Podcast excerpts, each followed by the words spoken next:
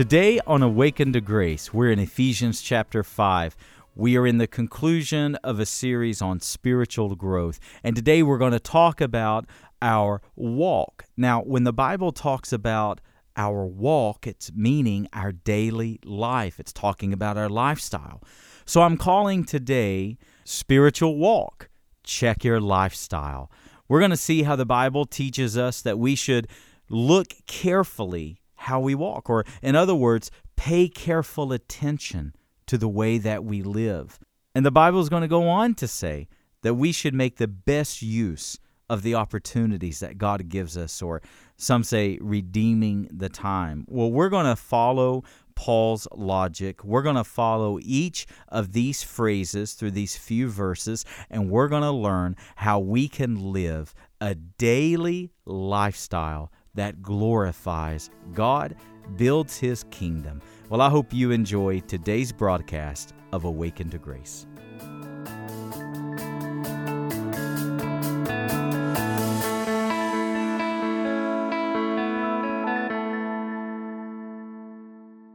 Ephesians chapter 5.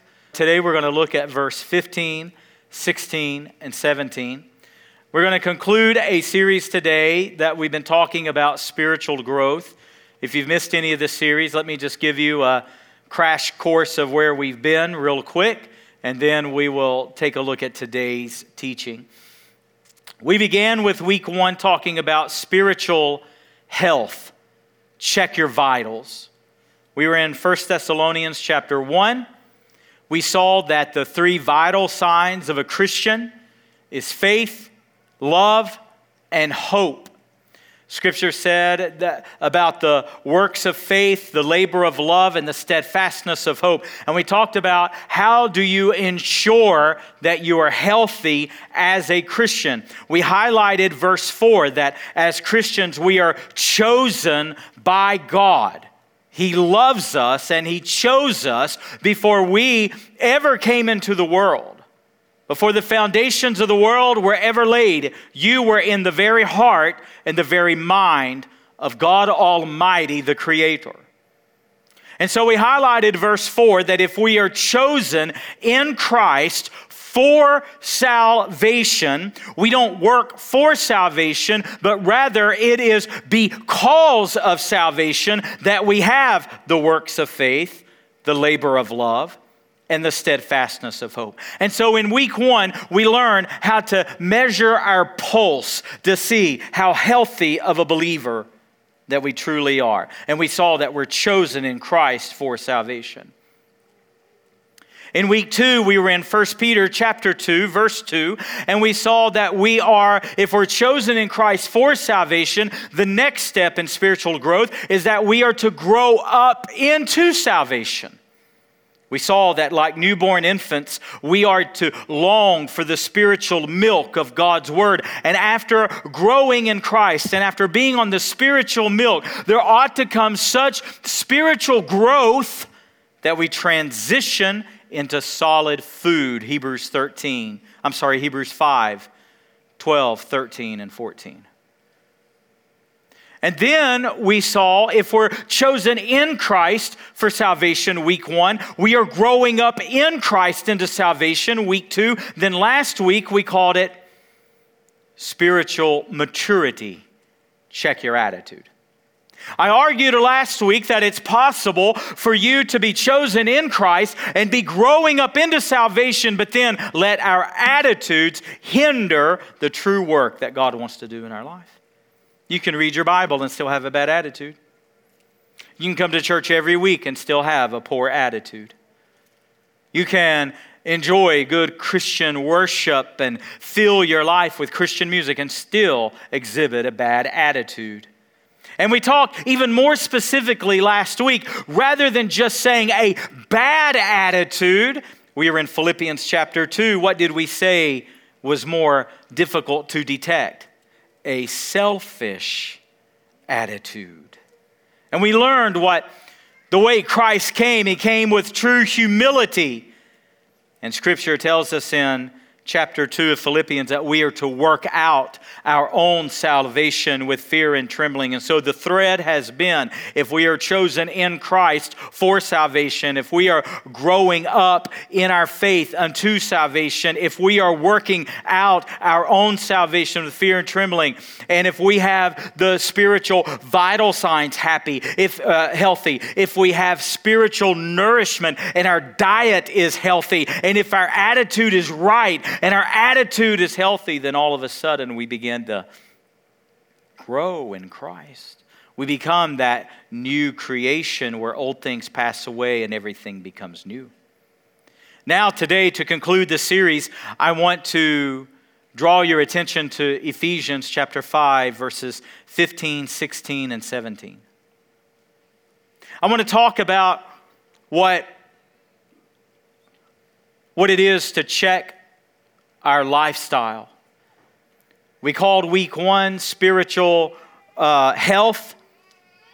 We talked about spiritual nourishment. Then we talked about spiritual maturity. Today we're going to talk about your spiritual walk. We talked about what it meant to check your vitals, what it meant to check your diet, what it meant to check your attitude, and today we're going to talk about what it means to check your lifestyle. We're going to examine ourselves as Scripture teaches us to examine ourselves. Ephesians chapter 5, verse number 15, it says, Look carefully then how you walk. I love that phrase. Look carefully then how you walk, not as unwise, but as wise, making the best use of the time, knowing that the days are evil. Therefore, do not be foolish, but understanding what the will of the Lord is. What a remarkable set of scripture from the hand of the Apostle Paul. Let's unpack it a little bit today. What does he mean by look carefully then how you walk? Well, understand when the Bible talks about our walk, you need to understand it's talking about your lifestyle.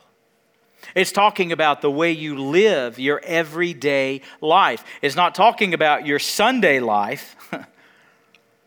it's not talking about a compartment of your life called God.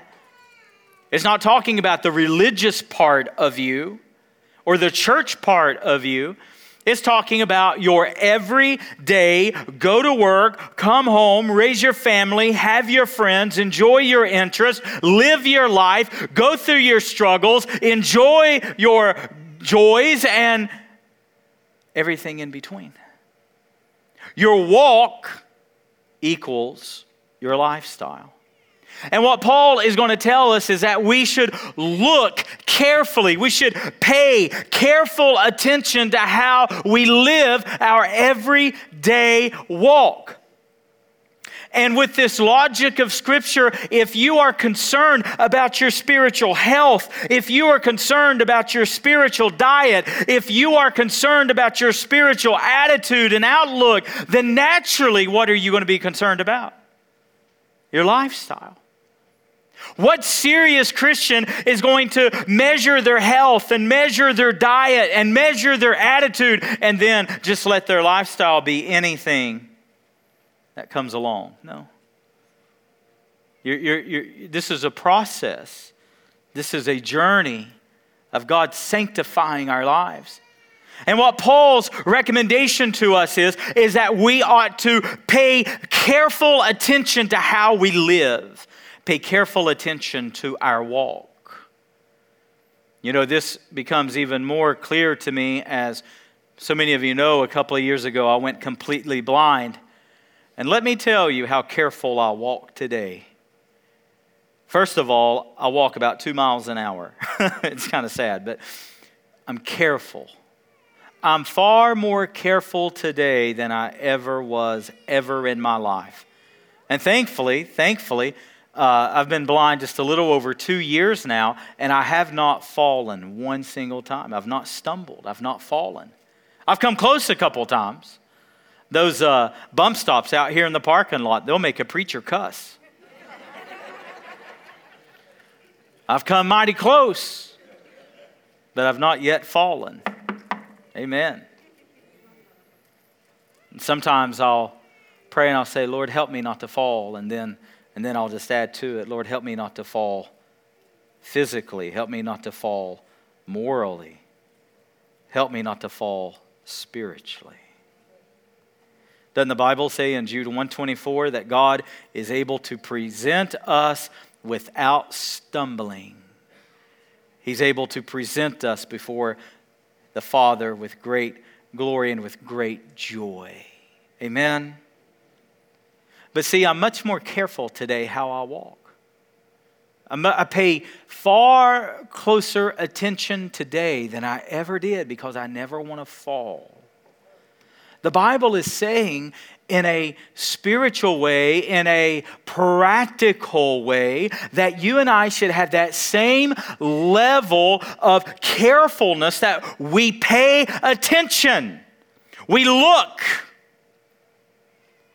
we watch, we're discerning, we are diligent, we are disciplined.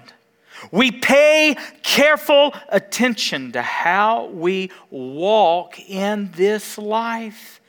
Because let me tell you what the Lord doesn't want for you. The Lord doesn't want you to fall.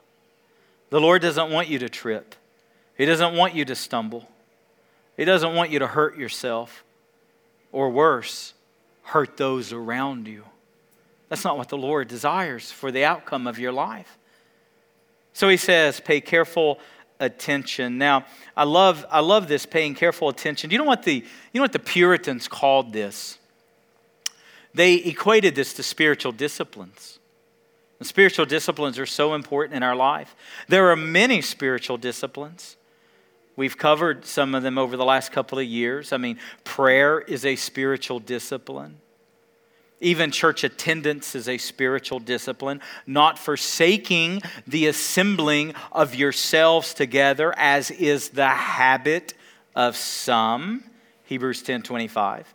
When all of this COVID mess lifts, you know, as we know, there are so many within our own church congregation who are unable to come right now because so many suffer from asthma and chronic lung issues and cancer and so forth. I mean, just so many like that.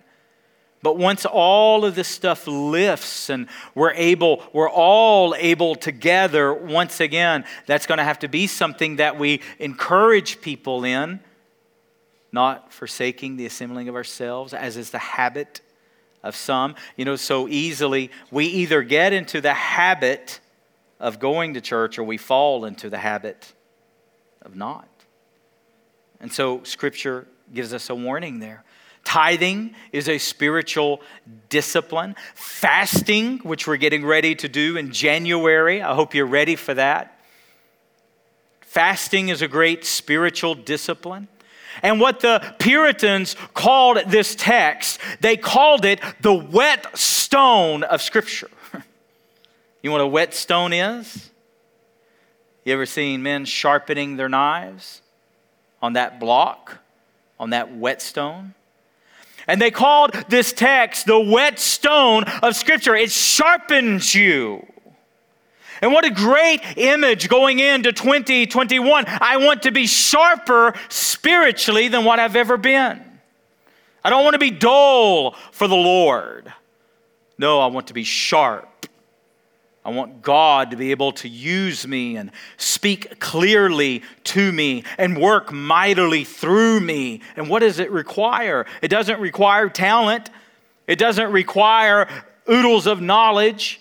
It doesn't require somebody who has everything in life all together. No, let me tell you what it requires righteousness, holiness, obedience, faith, hope, love.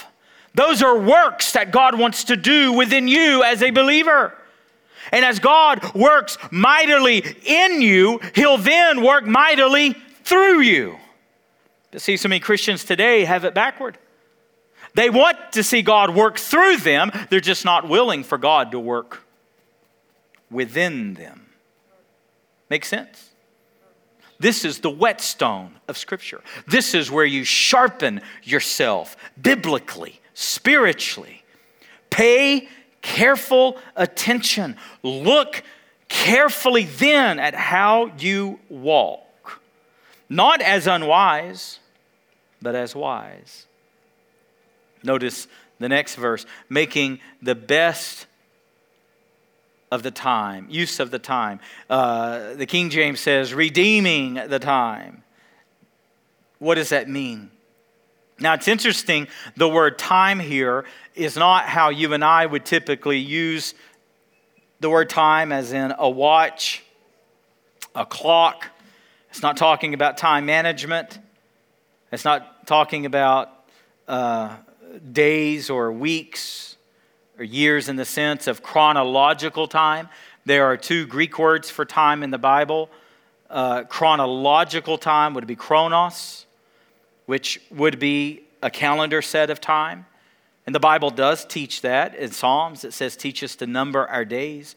Wise people will number their days. It's talking about that. But in this case that Paul's writing, he's not talking about chronos, time. He's not talking about chronological time. He uses the Greek word kairos. And the Greek term kairos means a set of time. Uh, uh, uh, and in our culture, in our English language, we would say something like, remember when. Remember when 9 11 happened? Remember the climate of the country? All of us at some point would be able to look back and say, Remember when we were quarantined? Remember 2020? It's talking about a, a, a, season. It's talking about a, a set like that. And what Paul is saying is make the best opportunity, make the redeem the, the, the kairos, redeem this season. How interesting. And I think it's exactly what God is speaking to our church here at the end of, uh, of this year, not in a chronological way, but in a season way. We've talked about this how easy it would be to resign the year, how easy it would be to just roll over and just let it, let it pass. But no, through your amazing generosity, we stepped up for our local law enforcement and we did the great Bless the Blue project that I believe is going to have fruit for years to come. We stepped in to Smile Foster Kids and did our very best to help that ministry and help them care for those children. We stepped into Hope Haven Shelter and did Christmas for them and blessed those men in a great way, I believe.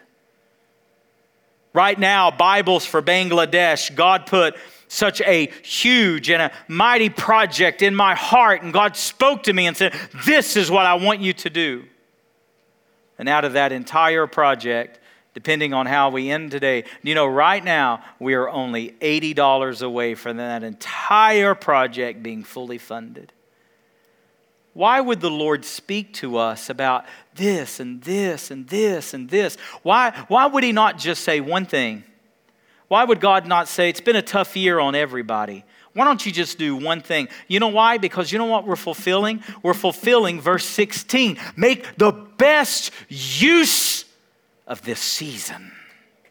Make the most of this opportunity. Take advantage of the season, of the time. And that's what I believe we've been faithful to do as a church. I believe that's what you're doing as a family. How important it is. And I believe one day we'll look back on this kairos. Not this chronological calendar, calendar year. No, I think we'll look back. One day, I think in eternity, we'll look back on this kairos and we'll be able to say as a congregation, boy, we made the best of it. We made the best of it. Those 92 cancer center gift bags that you sent, we made the best of it. Amen. You know, a little cancer patient sent the church a card this week thanking us for those wonderful gift bags and said what an amazing light it was to her this Christmas season. Praise God for it. Listen, there are so many things that the Lord has allowed us to do by His grace. Oh, those missionaries who were here last week, what a mighty blessing we were to. I'm not keeping count, but that's like two hands worth of things They're right here, the last 12, 13 weeks of the year, we have made the best of our opportunity. Are you doing it personally? Are you doing it as a family? Are you asking the Lord, who can we serve? Who can I help? Who can I count them more significant than I count myself? And friends, I'm telling you, if we'll look around, you'll see God at work in so many places, so many things, that God will have the ability to use you. Amen? I've got a friend here today that I don't mean to embarrass him. I probably will embarrass him, but I feel like the Lord's saying you just need, I feel like the Lord's saying this is a good example. Our brother Chuck is here this morning. As cold as it is today, did you know that my friend Chuck walked from Stone Drive to get here today? I didn't walk here today. And you know what? He came early before anybody else got here to shovel ice and snow out of our parking lot. Friends, let me tell you whatever level that you and I are serving at, we can up it.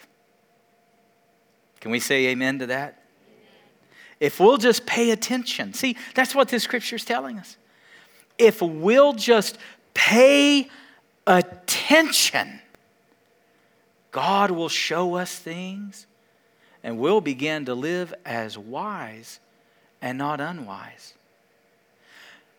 I just finished earlier in the month a book that really changed my life. I've done so much reading on the life of Jim Elliot, but I went back and I listened to the classic book. It was written in 1958. And I went back and listened to the classic book called Through Gates of Splendor. Jim Elliot, Nate Saint, Pete Fleming, Ed McCully, and Roger. Those five men went to Ecuador to preach the gospel to unreached peoples. They had guns, but they vowed they would never use those guns, ever. They may fire a warning shot, but they would never use them on the Auca Indians. The Indians were known as cannibals, they were known as headhunters. They spent a couple of years trying to reach them, trying to make contact with them. And on the first very real encounter, these men, who most of them were in the prime of life, they were in their late 20s, early 30s, they all had wives. Most of them had children. They were killed, they were martyred by these Indians.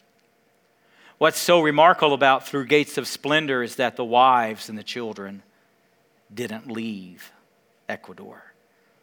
They stayed and they lived among the men that killed their husbands. Those men ended up giving their lives to Christ. And it's a remarkable story. It's, it's literally a story for the ages.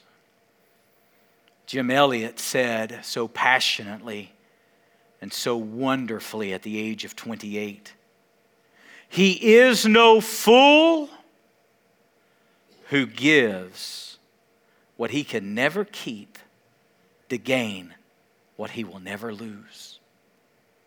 Friends, that's living a wise life. How foolish it is to live for the moment. How foolish it is to live for the fleeting pleasures of this world. He is no fool who gives what he cannot keep to gain what he'll never lose. Do you live as wise?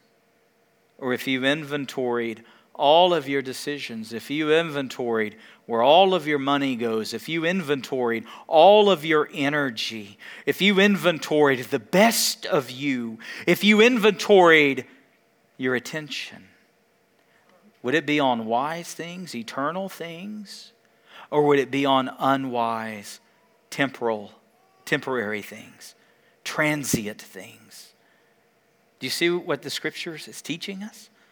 if you pay careful attention to your walk, if you pay careful attention to how you live, you will begin to not live as the unwise, you'll live as the wise. You'll be no fool for giving what you'll never keep to gain what you'll never lose. Hallelujah. And let me tell you, those little missionaries who were here last week, that young couple that God is going to use so mightily and so powerfully some of you gave sacrificially to them. Some of you gave sacrificially. Let me tell you, you gave up what you could never keep to gain what you'll never lose. Some of you took a chunk out of your budget for Bibles for Bangladesh. Some of you have supported Cairo missions. Some of you have had a passion for Bibles for Pakistan. Let me tell you what you're doing. You're taking what you'll never keep and you're putting it toward great gain, and you'll never lose it. Amen? Live as the wise, not as the unwise. Make the best use of every opportunity. Why? Because the days are evil. Let me tell you something. Who would have ever thought that in the midst of a global pandemic, a church like this on a little corner of a little downtown, of a little town like Kingsport, would be able to show so much love and so much gospel and share all that we share as a church. Who would have ever thought? It's because we're making the best use of the time. We're redeeming the time. Are you? Are you doing that individually? Because I assure you, this scripture is not written only to a congregation like this. It's written to your marriage. It's written to your family. It's written to your income. It's written to your health. It's written for your spiritual gifts. It's written for you personally. Can you say, I am making the best? I am taking advantage of every opportunity in this kairos, in this time that God has for me. Mm. I hope you're feeling encouraged because it's encouraging me.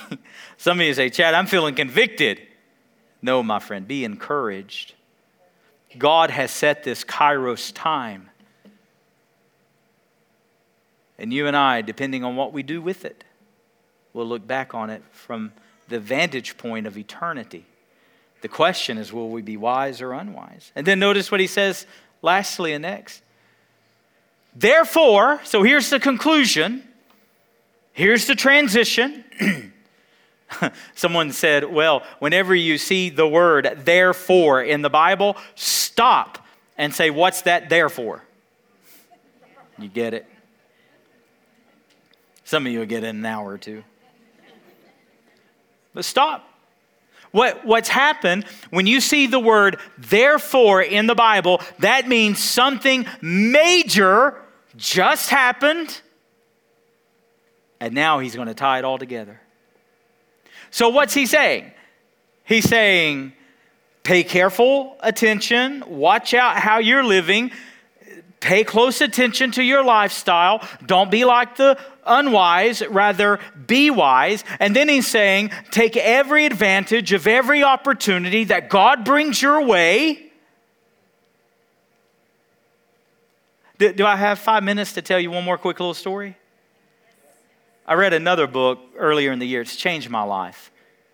And in this book, he, he highlighted a man in Atlanta named Milton Scott. I've been wanting to talk about Milton Scott for a while. And I just feel the Lord saying, now is a good time to talk about him. Milton Scott was born in 1895. Milton Scott lived until 2001. You think about that. He was able to see the 1800s, all of the 1900s, and into the 2000s. What a life God gave him. He did very well for himself. He was a businessman, and he did well. His sisters married into a brothers who were the founders of Coca Cola in Atlanta. But it didn't much interest him. What interested him were kingdom agendas. He built a house for his bride in the late 1920s. It was the same house that they lived in their entire lives. It never had a modern kitchen, it never had a modern bathroom. As a matter of fact, when Milton Scott, in his 100s, was in hospice care, the only air conditioning they ever owned in their house was a window unit that the hospice nurse demanded. He never drove a new car. He would trade it in every 10 years on a sensible car. He owned a textile manufacturing company.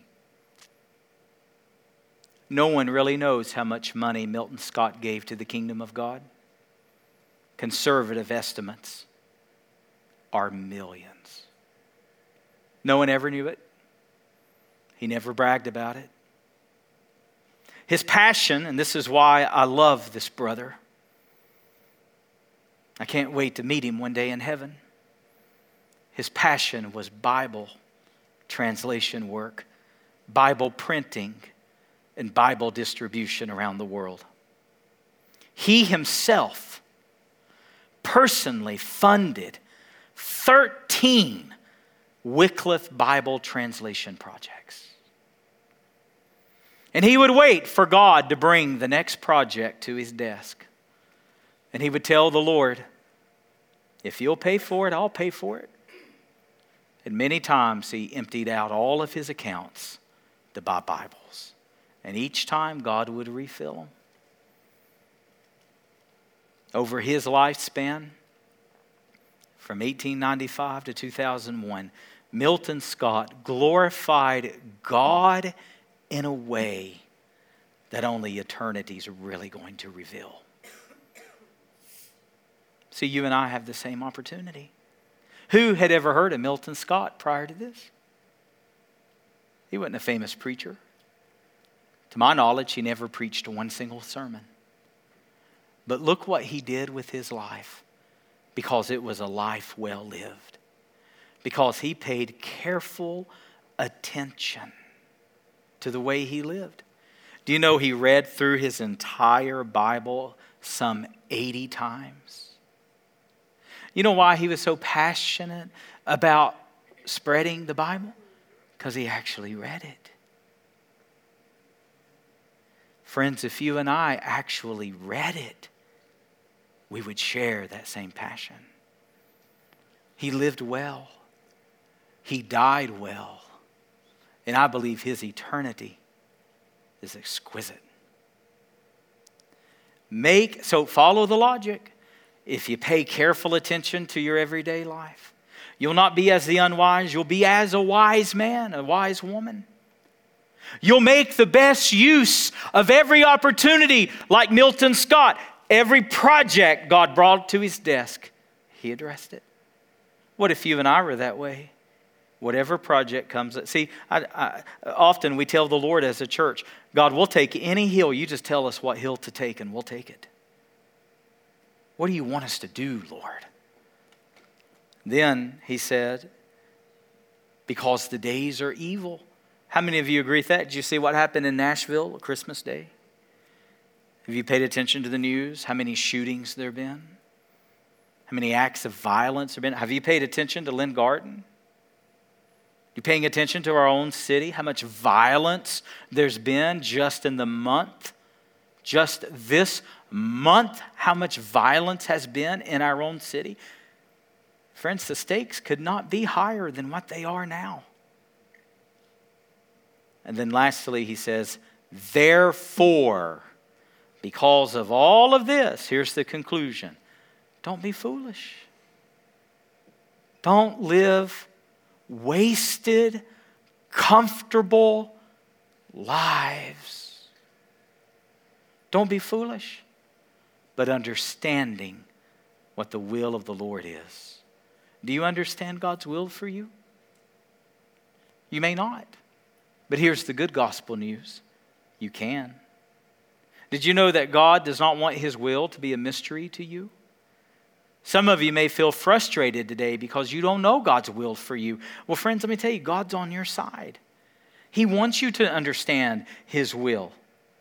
Don't be foolish, but understanding what the will of the Lord is. And let me tell you, if you don't know God's will in the really huge things, don't sweat that.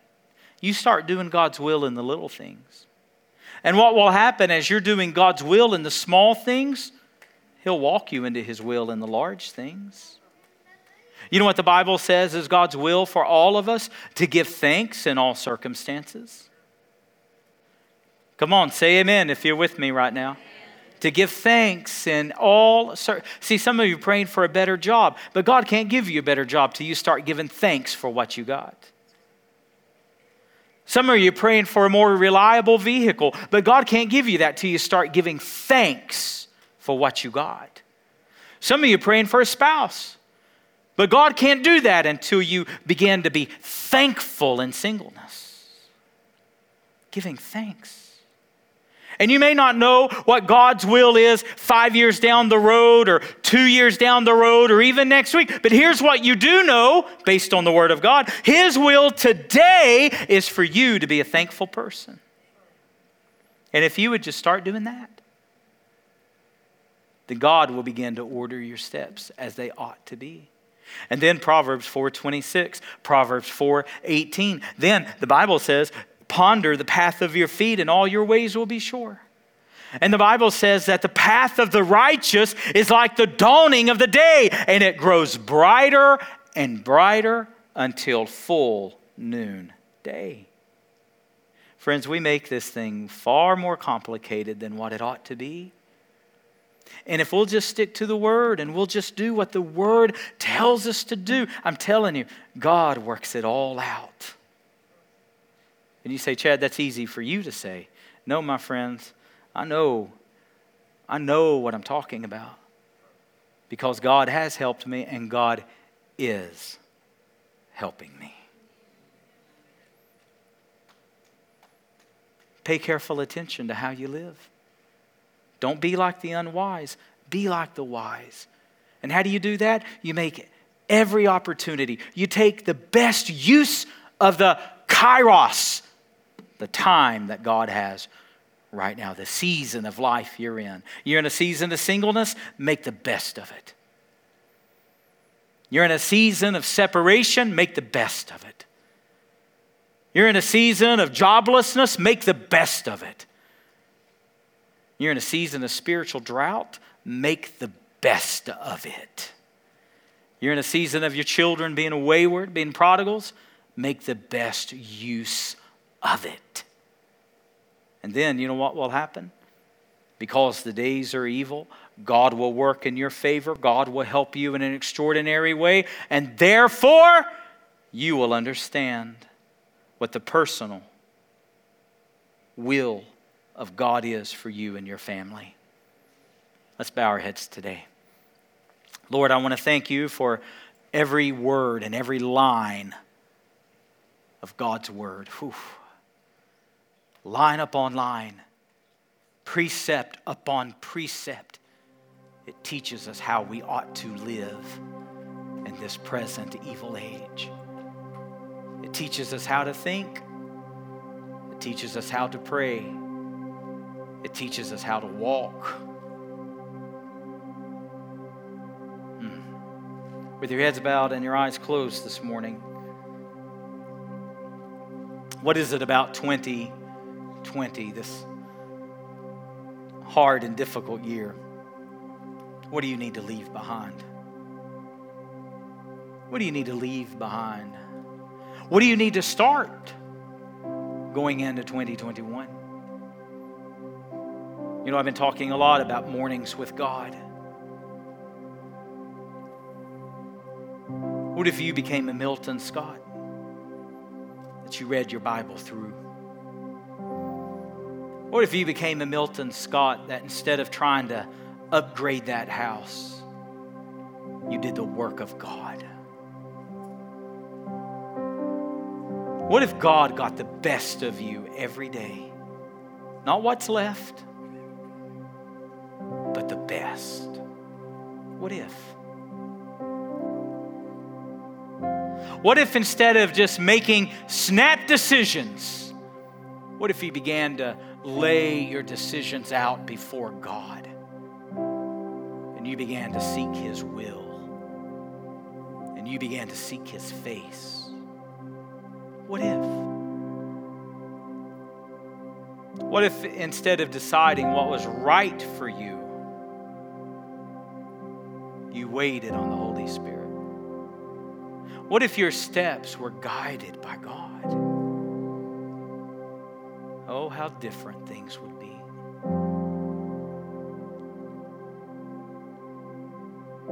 And you know what I learned from Milton Scott is you don't have to be a big name.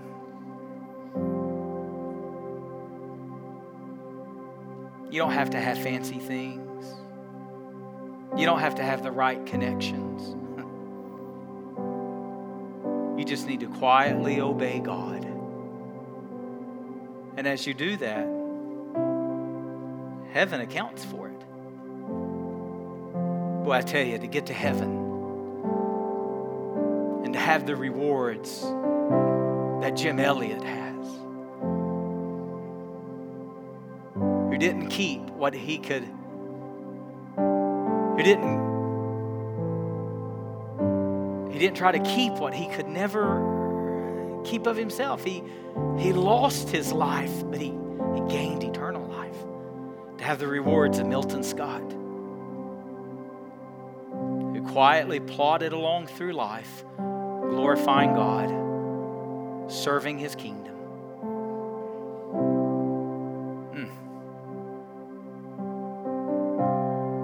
Mm. Eternity is now theirs. But see, we're here in this kairos. We're here with these opportunities. You know, 2020 is going to, uh, it's, it's given us unique opportunities. This last week, there'll be unique opportunities.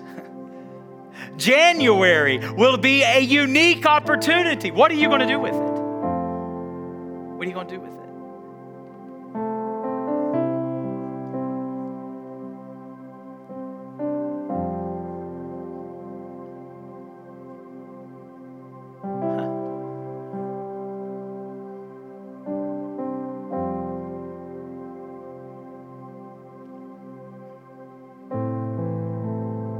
Going to do?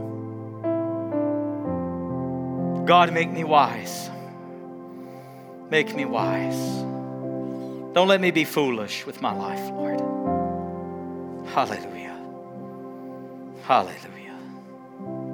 Make me wise. Make all of us wise. That together we'll look back on this kairos and we'll say, we glorified God. With this time, with this space, with these resources, with this health, with this opportunity that you've given us. Heaven awaits us, but that's then, this is now. May your kingdom come. May your will be done on earth as it is in heaven. In Jesus' wonderful name, amen.